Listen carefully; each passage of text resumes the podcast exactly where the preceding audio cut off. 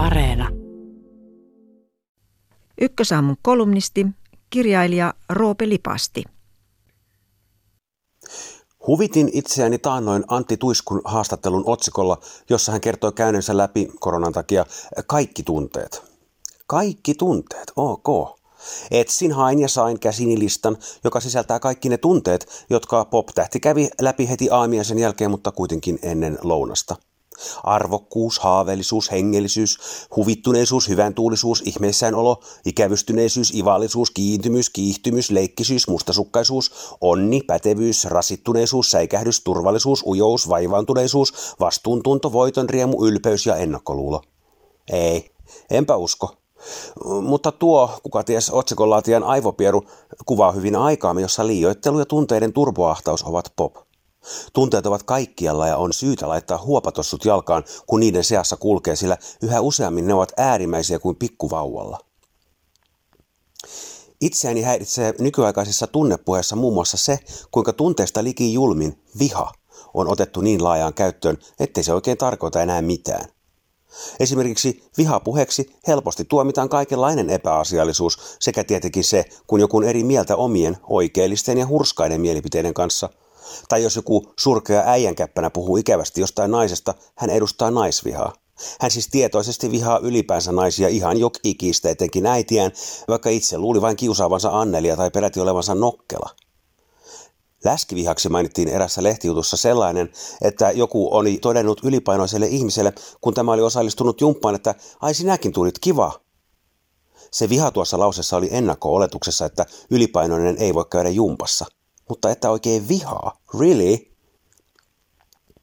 Fobia on toinen vastaavanlainen sana. Sehän tarkoittaa irrationaalista pelkoa. Ihminen pelkää vaikka aukeita paikkoja.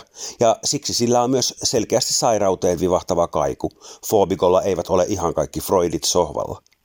Transfobia on tästä hyvä esimerkki. Jo klassikoksi tällä alalla on muodostunut Harry Potterin luoja J K Rowling, joka ironisoi, että ihmisille, jotka menstruoivat, olisi löydettävissä parempikin termi nainen.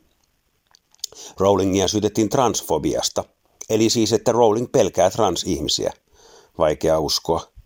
Fobialeimalla vain on helppo lopettaa keskustelu alkuunsa. Tuo ei oikein ole oikeustoimikelpoinen. Useimmat viha- tai fobiatapaukset eivät kuitenkaan ole vihaa ensinkään, vaan enemmänkin idiotismia ja silkkaa tolloutta tai perusteetonta halveksuntaa. Mutta viha tietenkin kuulostaa kivemmalta, koska se on uhkaavampaa ja äärimmäisempää ja siksi myös ikään kuin huolestuttavampaa, jotain vähän suurempaa.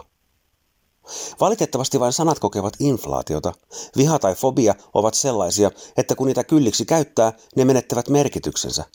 Lisäksi ne jakavat ihmiset entistä kauemmas toisistaan, me hyvikset ja nuo pahikset. Me ihanat, jotka osaamme käyttää sanoja oikein ja nuo lukutaidottomat ääliöt, jotka osaavat lähinnä röhkiä. Viha on, tai ainakin aiemmin on ollut, äärimmäinen tunne. Jos vihaa jotakuta, haluaa hänelle kaikkea mahdollista pahaa. Viha on hyvin henkilökohtaista, jota pitää oikein kerryttämällä kerryttää ja hauduttaa kannen alla. Esimerkiksi naisvihasanan alla tapahtuu kaikenlaista kauheaa ja pöyristyttävää, vihaakin. Joten on ongelma, jos sana laventuu yhdentekeväksi. Ja se laventuu, jos pikkuhiljaa kaikenlaiset omasta näkökulmasta väärät asiat tulkitaan vihaksi. Huonokuntoviha, finniviha, isonenäviha, tissiliiviviha. Elämme liioittelun ja tunnepurkausten maailmassa, jossa keskitie ei ole Väyläviraston kunnossapitolistalla ollenkaan. Ihmekö sitten, jos moni väistyy tunteiden äärilaitoihin? Niissä elämä on ihanan helppoa ja kätevää, kun itse on aina oikeassa ja vieläpä niin, ettei sitä sovi edes kyseenalaista, koska sellainen olisi vihaa. Mutta varovainen kannattaa olla. Esimerkiksi vihapuheen kriminalisoimisen vaatijoiden tulisi miettiä kahdesti toivomuksiaan. Riippuu aika paljon määrittelijästä, mikä muista on.